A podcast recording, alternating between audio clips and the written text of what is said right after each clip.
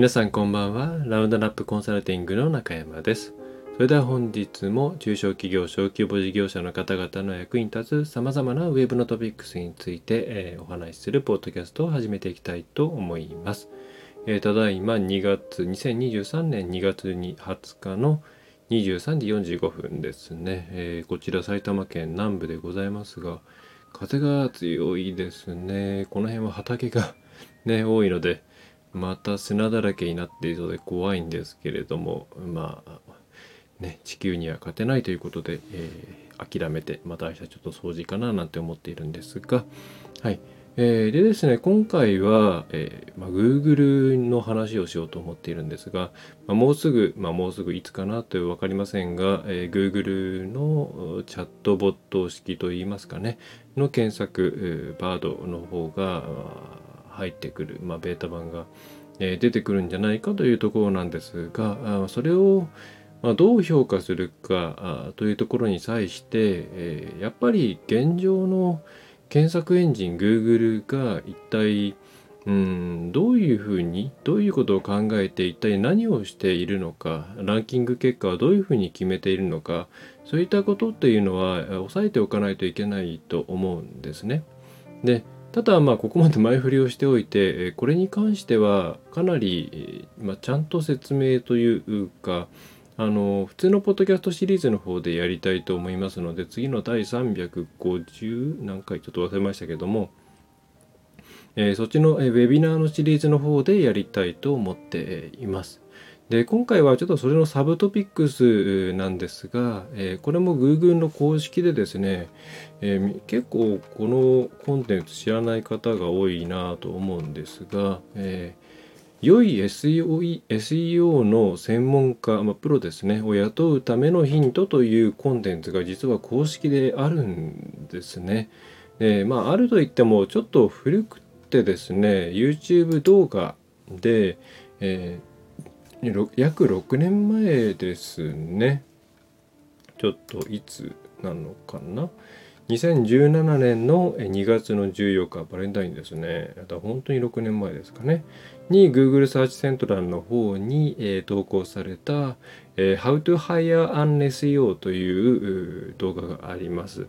でこれが今でも十分通用する内容まあ十分通用するからこそ Google はここに動画を残しているんだと思うんですけれども、まあ、そういった内容になっているので、えー、これまだ日本語化されてないんですね。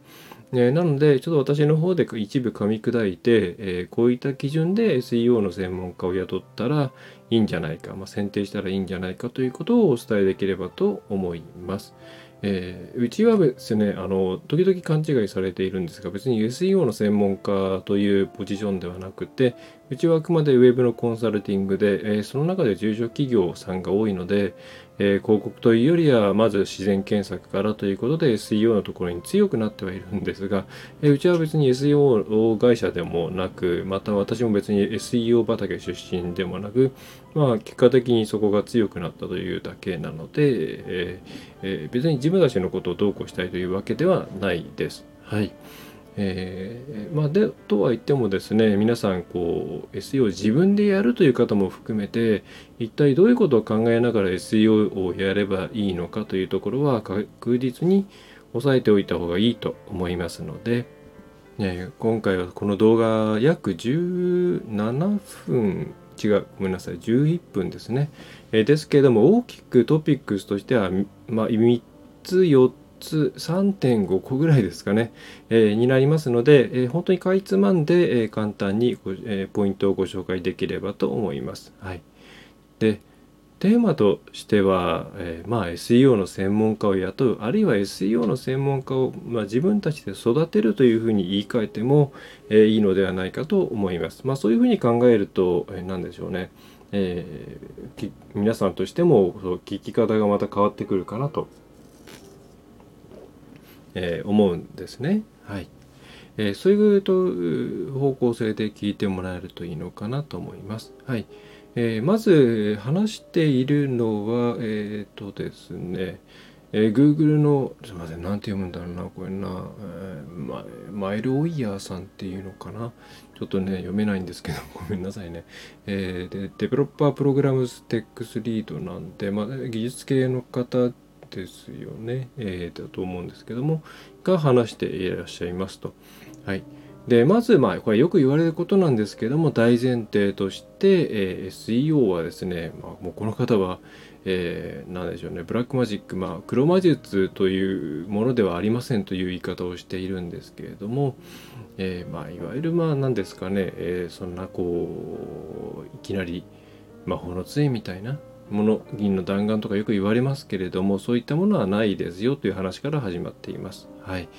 えー、まあ、なので、まあ、そもそも何でしょうこれやれば、えー、すごく美味しいですよとか一気に他がやっていないことですよ出し抜けますよっていう話は基本的に、うんまあ、その話をしてきた時点で距離を置いた方がいいですね。まあ、これは SEO に限らないですけどもね、えー、そんなものは今ないですね。インターネットがない時代だったらもしかしたらあったかもしれません。えですが今そういったものがあれば確実にどこかが、え情報をまあ、商材化していたりサービス化していたりしていますしまたそれに気づく人というのはそれを見たら気づきますから、えー、やはり情報の公開であったり周知というものはどんどん進んでいくので、まあ、本当に誰かしか知らないトリックなんていうものはないと考えて、まあ、いいんじゃないかなと思います。まあ、問題はそれを使って、まあ、どううまくやるかというところですよね、えー、になってくるので、えーまあ、そういったまあ言葉には騙されないというのは大、まあ、そもそもの話ではありますよね。はい、で、えー、そこからじゃあ、えー、どの要因かというとまず大きくは3つあります。ちょっとじゃあ、えー、私の方で分類したんですけれども、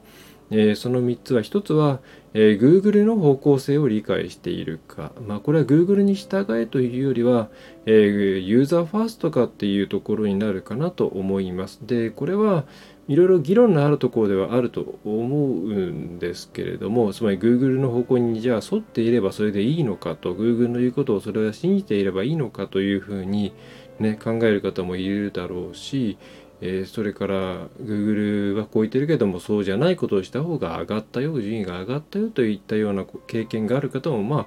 もちろんそれはいると思うんですけどもただ、えー、何でしょうね。これを聞いていただいている中小企業小規模事業者の方々の立場的に考えると成功率というものは重要になってくると思います。その成功するかどうかね失敗するかとか。で成功率が高い方はどっちかといったらやはり Google の方向性に沿っていた方がいいです。はい、えー、なので基本的には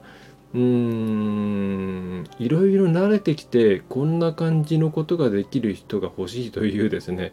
うん、なん言い方が難しいですけども、えー、ところでなければ、えー、まずは Google にきちんと沿っている立場の人を選んだ方がいいと思います。Google はやっぱりユーザーファーストというところを大事にしているので、えー、結果的にそれは、まあ、悪い方にはいかないですね。うん、でも逆に Google の方針なんかが関係ないいろいろ経験があるっていう場合にはもしかしたらそれはね逆のユーザーファーストじゃない方向に行ってしまうかもしれないっていうのはありますね。まあ、ちょっと詳細はまた別にやりますけれども。で2番目は、えー、ね SEO という領域に縛られていないかというところかなと思います。はい。えーで実際ですね SEO を真面目にやっていくと、えー、どうやってもですね SEO テクニカルな部分だけでは済まないんですね。まあ、それは私が中小企業専門でやってるからそう感じるのかもしれませんが、まあ、大きく SEO はそうですね、えー、まあ、コンテンツとかそういうフロントの部分の SEO キーワードの選定とかですねというところとあとはテクニカルな SEO というものに分かれるかなと思っています。でテクニカルな SEO というのは例えばクローラーをどう制御するのかとかそれから、ま、どういうふうにすればサイトの中特に大きなサイトですよねの情報を効率よく Google に伝えることができるかとか、えー、自分たちの持っている情報をどういうふうに整形してあげれば、えー、うまく展開されていくかとか、まあ、あとはもう AI の知識とかですね。えー、そういった部分がいわゆるテクニカルな領域で、まあ、かなりシステムに寄ってくる部分であると思うんですけども、えー、これは本当に一部の大きな、うんまあ、特に EC とか、まあ、大きなサイトに関してはテクニカル SEO っていうものはものすごく重要になってくるわけなんですけれども、まあ、小規模なサイトに関しては、えー、重要度が低いわけではないんですがやることっていうのはうんとですねまあやるやったことに対してのインパクトがうんそれほど大きくない、まあ、それはコストパフォーマンスって言い方でいいのかな、えー、ということになるんですけれども、えー、そうではなく小規模な場合には、まあ、もう SEO コンテンツみたいなところをやっていくと自然にそもそもビジネスをっていう話に普通のマーケットマーケティングセールスに関わる人ならたどり着いてしまうんですね。でそこを変えないと SEO で成果を上げるっていうのは頭打ちがすぐ来るっていうことは、えー、直感的にわかるはずです。でこれは私の決めつけではなくてまあいろいろねお会いしてきたとか仕事見てきたまあ前になったみたいな形で、えー、その仕事に触れることはあるわけなんですけれども、えー、まあ、やっぱりしっかりと成果を残している方っていうのはもうそういう働き方しかしていないですね。で本当に SEO の話しかしていない、まあ、それはどちらかというと業者さんに大きい会社さんに多いのかなと思いますけれどもの場合においては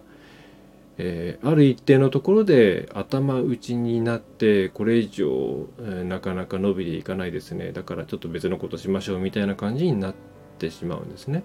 なので、まあ、2つ目のポイントとしては、えー、SEO だけの領域にとどまっている人はやめた方がいいということですね。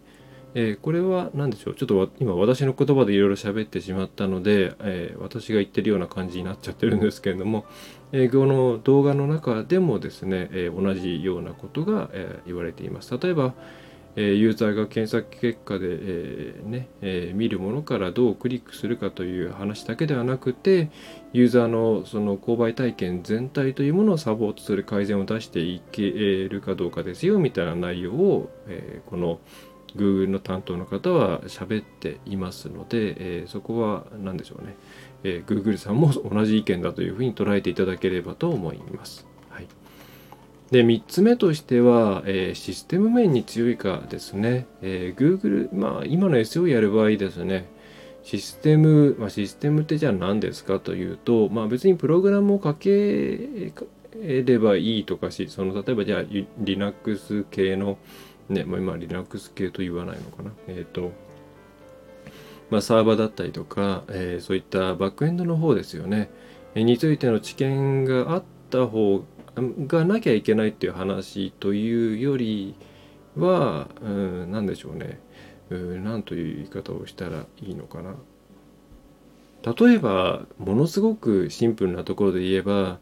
皆さんそのステータスコードとかって聞いたことありますかね？200番だったら OK とか301だったらそれは、えーと、永久的なリダイレクトだとか302はファウンドだとかそういう、え、あと404はね見つからないページが見つかりません not found だとかそういうサーバーの知識みたいなものっていうのは SEO 的にはもう必須の知識が結構あるんですよね。で、サーバーでもそのロボットテキストですとかね、えー、アパッチであれば .ht アクセスとか、えー、そういったものの知識が必要にどうしてもなる。まあ、あるいは書けなくてもいいけれども、それがどういうものであるのか、そして、えー、システムの方々にちゃんと指示を出せる、あるいは会話ができるっていうところは、どうやっても必要になってくるんですね。で、えー、まあ、それに関してこの動画の中でもですね、えー、基本的にちゃんと技術的な分析もできるようになっていないなっているところを選びましょうみたいなことが出てくるんですね。はい、ということで3つ目はシステム面に強いか、まあ、強いかというか、まあ、対話できるかっていうところですね。え、この3つが大きな、まあ、分けるとこの3つかなというふうに思います。え、もう一回繰り返すと、1つ目としては、えー、Google の方向性を理解していてそれにアラインしているか。で2つ目は、えー、SEO の領域だけにとどまっていないか、えー、きちんとビジネスというところまで、えー、語ることができるか。で3つ目としてはシステム面に関しても話ができるか。はい、で一番最初に3個か4個3.5個ぐらいかなというふうにお話ししたのは4個目にですね最後にえー、これを発注するつまりハイヤーする皆さんとしても準備をしないとダメですよっていうところが最後にあるからなんですね。はいまあえー、なので3.5個ぐらいかなというふうにしてみ、えー、ましたと。でこの3つは、えー、実際重要だと思います。どうもちょっと自分ね私もこの仕事をしてるのでんなんかね自画自賛みたいに聞こえてしまいそうで怖いんですけれどもももうですねまあでも他の他の人を紹介したりもしますからね、えー、その基準としても同じなんですけれども、えー、今の3つを抑えることを抑えるとかなり、え、間違いは減るんじゃないかなと思います。えー、でちょっと深掘りしていきましょう。え、まずじゃあ Google の方向性を理解しているかマニュアルイコールでユーザーファーストかっていうところですがじゃあこの、え、ビデオの中で Google さんが何を言ってるかっていうと、えー、まあ、最初にですね、えこの SEO の専門家がね一緒に仕事するのするに際して、えまあマッチするか良いか悪いかっていうところを判断するための、えー、私としての私でこの Google の人ですね、えー、最も強いアドバイスとしては、えーと、何かこうね提案を受けた時に、えその推奨事項の根拠を聞くことだと。そして根拠に関しては Google のドキュメントとかヘルプセンターの記事とかビデオとか Google の、えフォーラムでの発言とか、えそういった Google の回答を、え一緒にて何でしょうね。まあそれに沿った内容として、え、何でしょうね。沿った内容かどうかっていうのも合わせて聞くといいですよっていうふうに聞いています。まあそうですね。ちょっとフォーラムまで行くとなかなか広い。フォーラムも多分いわゆる一般の方が答えてるフォーラムではなくて何を想定してるんだろう。この時期6年前なんだろうな。うーん YouTube のえー、オフィスアワーとかはやってたのかな。ちょっとわかんないな。えー、まあ少なくとも Google の公式のドキュメントそれは、まあ、結果的に公開されてしまったえーと、検索品質ガイドラインでしたっけね？正式名称。サーチクオリティレーター用のガイドラインとかも含めたドキュメントそれからこう Google がまあ Google あと Google の関係者が Twitter とかでね発言してる内容とかヘルプセンターの公式の記事とか、えー、そういった、まあ、ビデオですねあとね。そういったものにちゃんと基づいてのことなのかというのを逐次確認した方がいいですよっていうことですね。はい。で、それがきちんと出てくれば、さらにさっと出てこなくても、まあ、Google こういう方針ですよっていうところが答えられれば、えー、Google の方向性を理解した上での提案だということがわかるっていうことですね。まあ、これはまあまさにその通りで、ね、ちょっとすぐに私もじゃあ一回だどどこに書いてあったんですか？それと聞かれると ちょっと今あすぐ調べますねっていう形にはなるとは思うんですけど、うん、でもやっぱり基本的に沿ってやってますしうん沿わないっていうのは、まあ、経験上ここに関してはこうだよっていうのはもちろんあるのでその場合も Google はこう言っているけれども過去こういうことがあったのでこっちの方がいいと思います。っていう言い方を実際するんですね。うん。まあ、なのでそういう言い方をする方できる人がいいんじゃないかっていうのは分かりますし私もまあのまあ最近全然そういうとこ行かないですけども交流会みたいなものを行った時にまあやっぱり自分の理論みたいなものを振り回すというかですね。自分の経験ベースで SEO をやるっていう人はそれなりのボリュームで当時いましたからねまた SNS なんてのは、うん、突っ込まれない分それがまた悪化していたりしますから、えー、そういう人はまあ下げた方がいいんじゃないかなというふうに思います。はい、で、えー、Google としてはですねそういう人を避けることによってえー、例えばねキーメタキーワードを2とのキーワードを入れようとかですねバックリンクを買いまくれみたいな不要なことを、え、やらされることを防ぐことができますよなんてことをビデオの中で言ってます。まあ、結構極端な例を挙げてきましたけれどもえー、メタキーワードはねあそこにキーワードいくら入っていても基本的には SEO にの順位決定要因ではないですので全く意味がないですし、まあ、バックリンクを買うというのは Google としては、えー、それは順位をね操作するためのバックリンクの購入っていうのはガイドライン違反ですので、えー、まあ正しい SEO や SEO 専門家ならそんなことアドバイスはしないだろうっていうことですよね。はい。まあ、ちょっとバックリンクに関してはなかなかコメントが難しいというか別に、うん、まあ買う、そう買っちゃダメっていうのは分かりますけども、とは言ってもバリンクベイトっていう形でバックリンクを集めるっていうのは、それはうんどこにお金がかかっているのかっていうことを考えるとなかなか微妙なラインだなというのは思うんですけどもまあでもストレートにバックリンク買えばいいよっていう SEO の人はまあさすがにさすがにあもう10年ぐらい前ぐらいには絶滅したと信じたいんですが、うん、まあそういうことを未だに言う人はちょっとねあの知識の、更新ができていないので避けた方がいいと言われればそうだよなと思いますね。はいえー、ということで、え、Google の方向性を理解した上で、えー、それ施策を提案してきてくれるかというところを大事にしてくださいねと、まあ、Google としてはそういうしかないとは思いますけれども一つの基準として挙げています。でこれに関しては私もその方が成功率は高い。えーと、大きな失敗をする確率も、えー、かなり低い、えー、ので、えー、まあ Google にそのの考え方に沿った人をまずハイヤーあの雇うことを私としてもお勧めしたいですね。はい。そして、え、2つ目の、えー、SEO だけではなくビジネスの改善というところまで足を、まあ、手を伸ばしていける人なのかというところですね。まあ、これは、まあ、私も実は今回このビデオをちゃんと見たの久々だったんですけどもあの6年前からそういうことを言ってたんだななるほどちゃんとあなるほどなというところでした。うんと実際ですね SEO 例えば内部要因の整備します外部要因でできることをやっていきますって計画立ててやって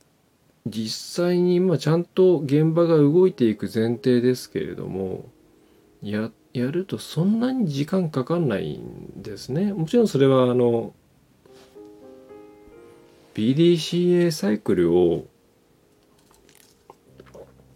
回すという観点であればまあ永久じゃないですけども、えー、やり続けるねことになるわけなんですが、えー、少なくとも最初のショット一発を打つだけであればそんなに時間はかからないんですね。はい。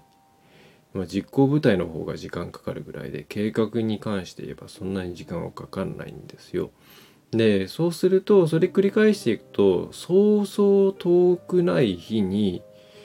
えー、これ以上何をやったところでそんなに伸びないなっていうところにたどり着きます。それは例えばコンテンツがそもそも足りないなとかこれ別に露出増やしたところでこの状況でいっぱいホームページに来てくれたとしてもそこから制約にはつながらんよなとか、えー、それからうーんとサイト全体のコンセプトを統一していかないとこのキーワード取れないよなとか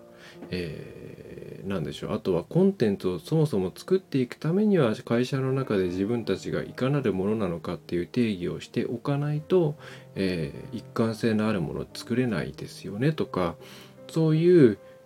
まあ会社全体マターになりそうなものまでどうやっても手をつけざるを得ないんですよね。うん、なので、まあ、SEO を真面目にやっている方は自然とそこをやってると思います。うん、コンセプトの見直しみたいなところから入ってでその時に SEO も加味しながらその後ろそこからどうブレイクダウンしているかってしていくかっていうのを考えて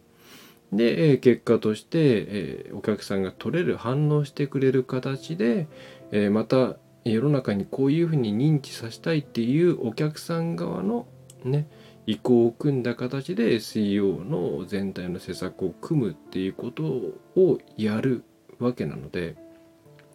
SEO いわゆる SEO です。まあ競技の SEO なのかもしれないですけどもの世界でとどまるっていうのはまあしんどいですね。それ途中で絶対自分なんでここにこれ以上いるんだろうってなると思います。やることなくなっちゃうんですよね。はい。まあ、なので、えーと、そこに行かない人はうーん言い方言い方 うんまあそのショットでお願いするならいいですけれどもあのテクニカルチェックみたいな感じで長いパートナーにはなんないんじゃないかなというのはありますね。はい。で、Google も動画の中で10分前後のところ、9分前後かな、えー、8分59秒ぐらいのところで、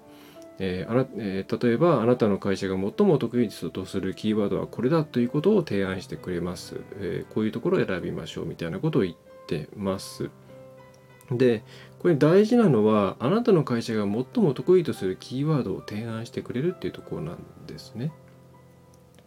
で、SEO の世界だけにとどまっている人っていうのは、大体検索数が多くて、えー、数が取れるところを提案してくるわけなんですね。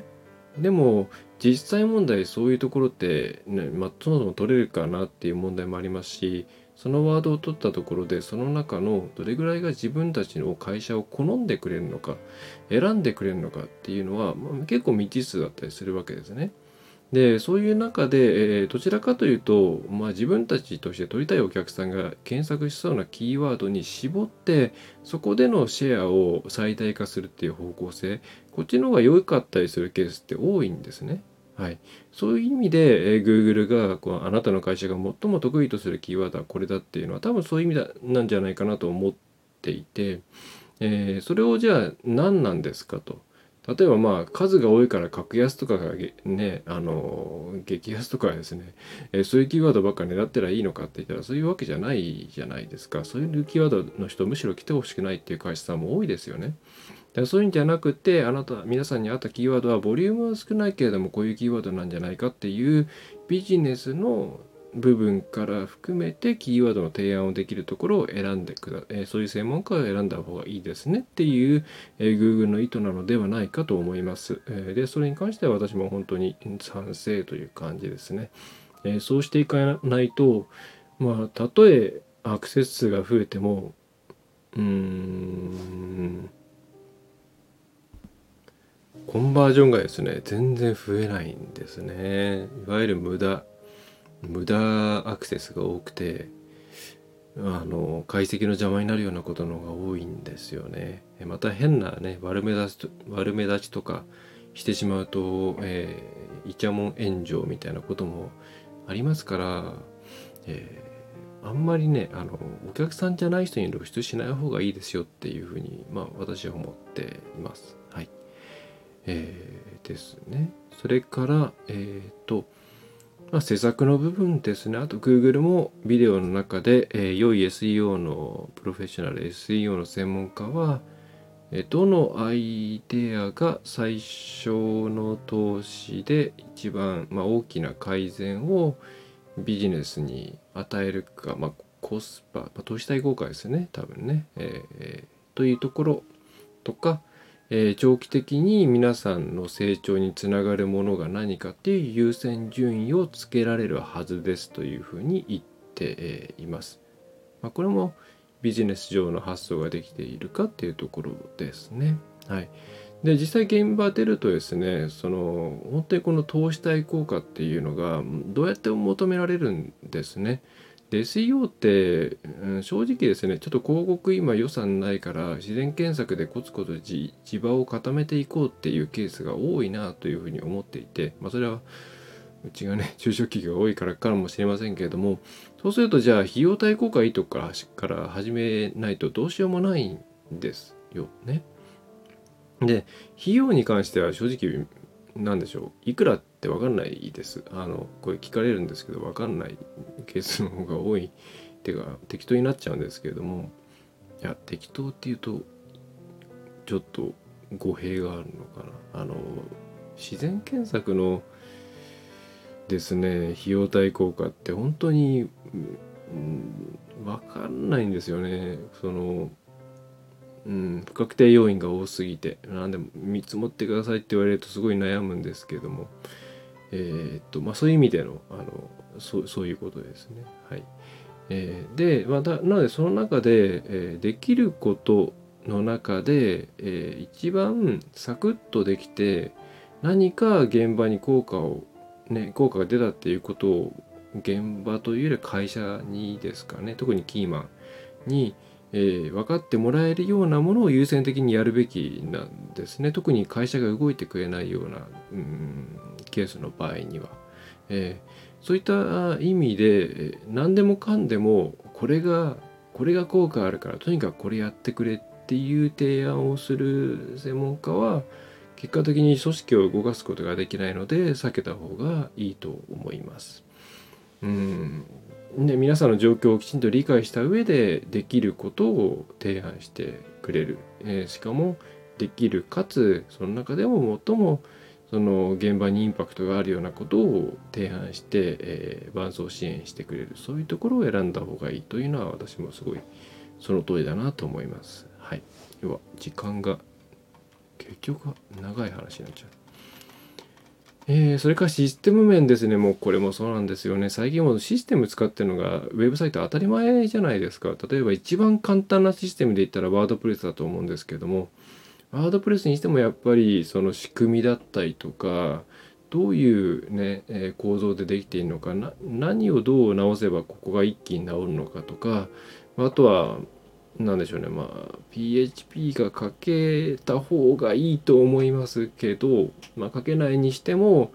今やろうとしていることは大変なのか、えー、そのまあ開発業者さんが間に大体いますからね。依頼した時にどれぐらいお金がかかりそうかとかあるいはお客さんに代わって指示が出せそうかとかそういうところがすごい大事になってきます。でまたワードプレスみたいな簡単なシステムじゃないもっと面倒くさいシステムももういろいろあるわけですね。でそれはまあ自社開発というかオープンソースみたいなものを自分たちなりに改造して作ってもらったようなケースであれば回収は割とまあやろうと思えばできたりするわけなんですけども、えー、そうではなくって例えば Shopify とかそれから大きい大きい EC であれば EC ビーイングとか、えー、そういった出来合いのものでほとんどカスタマイズがねできないようなものになってくるとそうするとそもそも提案したところでそれできないじゃんみたいなものを持ってってもしゃあないわけですね。でもそれってそれができるかできないかの判断ってやっぱりシステム的な知識がないといけなかったりするしそれからお客さん的にはできるんだけどもそれ全体のシステムダウンさせなきゃいけないじゃんみたいなものっていうのはやっぱりやりたくないわけなんでじゃあそうしたらそうじゃない部分で例えばその石アパッチ再起動するぐらいみたいなとこで済みそうなものを提案していこうかみたいなそういう判断ができないとやっぱ結構厳しいですね今の SEO って。えー、なので、えー、サーバーに関する知識それはまあすごい基本的なところで言えば最初に申し上げたステータスコードの話とかはもちろんですし、えー、まあやっぱなんだろうなうんうんシステム屋さんの気持ちがわかるかどうか。システム屋さんと要求使用書とかそういうレベルで対話ができるかどうかとか、えー、で喧嘩しちゃいけないんですよね。SEO とシステムが。でもでも SEO はこうなんだ。いやシステムさんがそれ大変ですよっていうところで妥協案を見つけてみんなお客さんがよくわかんないならお客さんよくわかんないで、えー、ね大そりだけ取ってもらってでそこでシステム屋さんと直で話ができるかどうかっていうのはかなり重要なのででそういうところを特にシステム面うち弱いなと思っているなんかいつも言いなりになっちゃってるなっていうふうに思っているところは、えー、そういうところを選んだ方がいいと思います。だシステムだけでもないホームページ制作とかもそうですね。はい。えー、SEO しかやってないホームページはブログでやってきただけですみたいな感じだとしんどいです正直。あのなんでそうなってるのかっていうのが分かんないですからね。うんえー、で、まあ、Google も動画の中でですね、えー、そういうふうにシステム面のレビューができるはずですとか、Google のロボットの読みやすいような仕組みを構築してくれるはずですとか、えー、それから修正どうやってすれば重複コンテンツを修正できるかっていうのを分析ができるようなところを選んだ方がいいですとか、えー、そういったことをがを実際に話されているのでまあそうそれはその通りだなと思いますね。まあ、あとはそのねスピードの問題とかもありましてその辺にも Google この動画の中で触れています。はい、で最後あ今3つ言いましたね。はい、えー、一応重要な3つ一応長かったんで、えー、繰り返します。1個目は Google の方向とアライン沿っているか。えー、2つ目は SEO だけではなくビジネス領域までちゃんと話が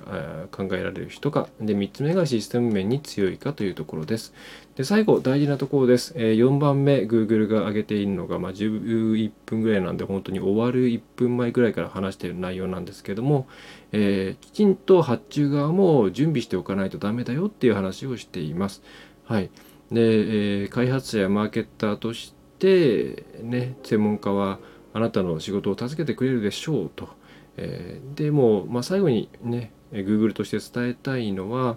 え皆さんが SEO の担当者、プロフェッショナルと話をするときに、えー、こういうことを気をつけてくださいと。で、サイトの改善の最大の難関の一つは、SEO の、ね、専門家の提案そのものではなく、皆さん企業がそのアイデアを実行する時間を見つけなければいけないことだということです。SEO 面での改善に取り組む準備が皆さんの中にできていない場合には、えー、組織全体としてですねまずその準備をしてくださいと。ですここから私の、えー、不記ですけれども、えー、組織全体が準備できていないこともまあ多々ありますよ。え、そういう場合には組織全体がおおとこれやってやっていかなきゃいかんのではないかと思えるようなそういう施策からやれるような SEO の分析をまずしてもらってくださいとえいうようなことを最後に言ってえこの動画は締めくくられています。ここはものすごい大事です。あの人のせいにするつもりないお客さんのする、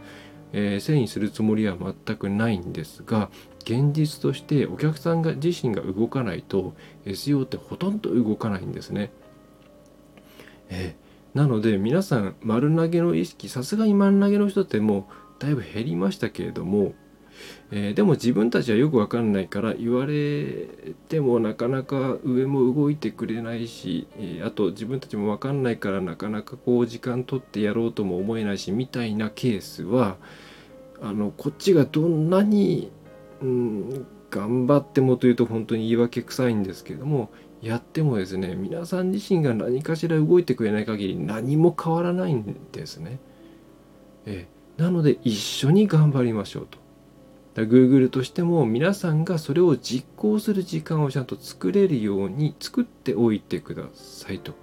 それは時間というよりは組織全体が動くような状況にしておいてください。だからこれは経営者とか上役の役目ですね。はい。下の人が担当者レベルでいやいや言ったところでですねなかなか正直動かないですからね、えーえー、そういったところを注意して SEO の専門家をちゃんとハイヤー雇いましょうといったようなところでこの動画は締められています。はい。ね。なんかいろいろ混ぜ経験混ぜ込みながら話したら40分ってこれこそウェビナーでやれって話になってくるんですけどもやるかもしれないですけどもこれ難しいですね。結局なんか自分の宣伝じゃないのみたいな言い方をされそうであれなんですけど、えー、別にうちに頼めと言ってること言ってるわけではないです、まあ、うちはもちろんちゃんとこれやりますけれども、えー、皆さんのお付き合いしてる会社さんが、えー、そうであることを祈ります。やっぱりねお付き合いって大事ですからえー、そういうところであることを祈ります。もしこれを聞いた時に、うん、うちちょっとどうなんだと思った場合には、ちょっとこの内容をもとにいろいろ質問してみてください。特に1個目の Google のいろんなドキュメントに沿って質問、あの返してくださいということを質問して、えー、するのがいいんじゃないかなと思います。で、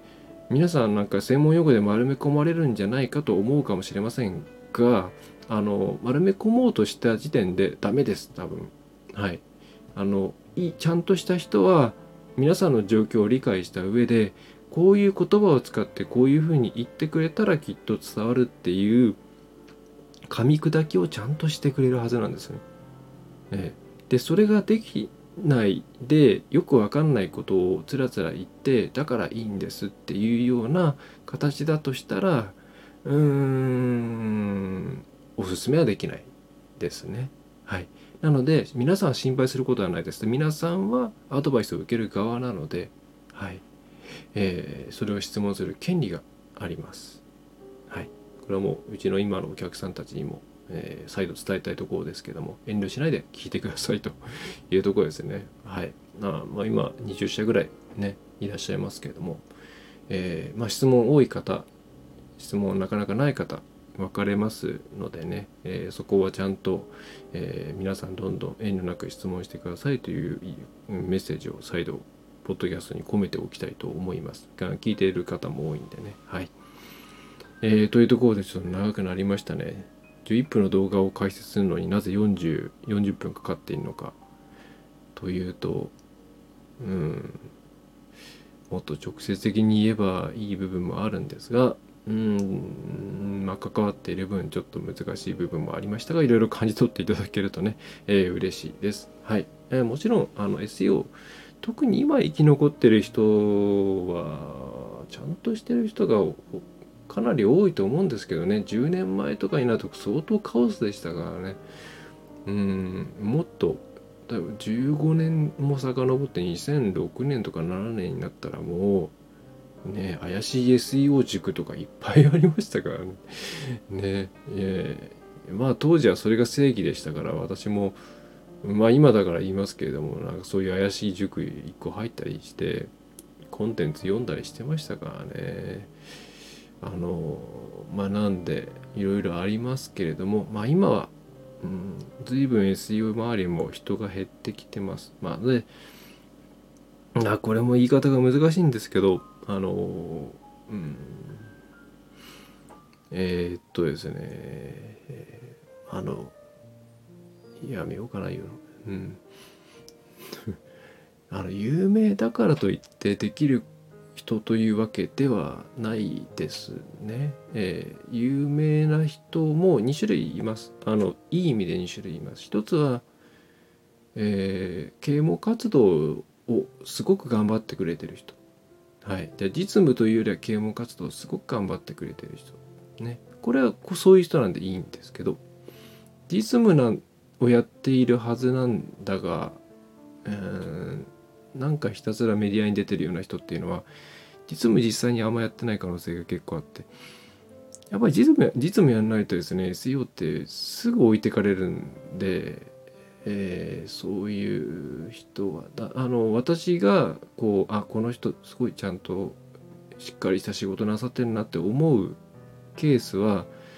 あの大体初めてその人を知ったっていう感じですね。はい、あこんな人がねななんて言うんでしたっけこういうの。その野屋じゃないなんだ。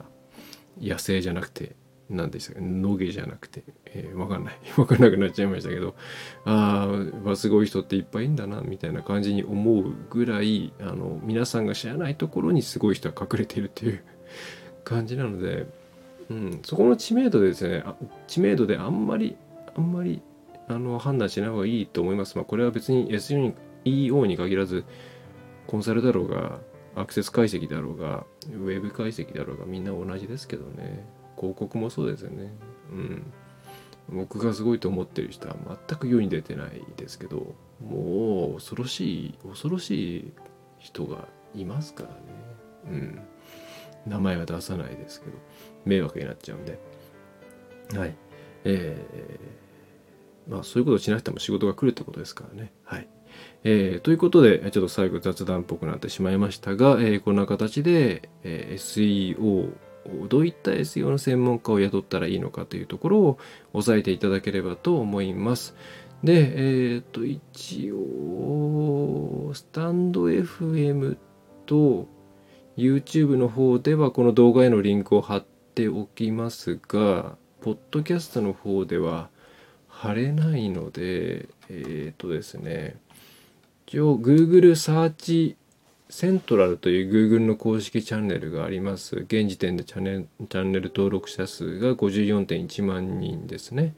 えー、で、この中で、えー、How to hire an SEO ですね。どうやったら、SEO っていうのはまあ SEO をする人って意味ですね。えー、SEO の専門家をどういうふうに雇えばいいのかという内容のものが2017年2月14日バレンタインデーですねに、えー、公開されております。27万6289回視聴されております。はい、えー、ぜひこちらを見ていただくと、えー、今私がお話しさせていただいたことがきっとああこういうことだったんだなというふうにあの字幕の自動翻訳日本語字幕でも多分今精度結構上がってると思うんで、えー、読めると思います。私はちょっと英語字幕そのまま見ながら、えー、重要な部分だけ書き起こしていった感じなんですけども、えー、それでもいけると思いますはいえー、ということで今回は以上になります、えー、長い時間お付き合いいただいて恐れ入ります。まあ、2倍速くらいで聞いていただけるとちょうどいいのかなと思います。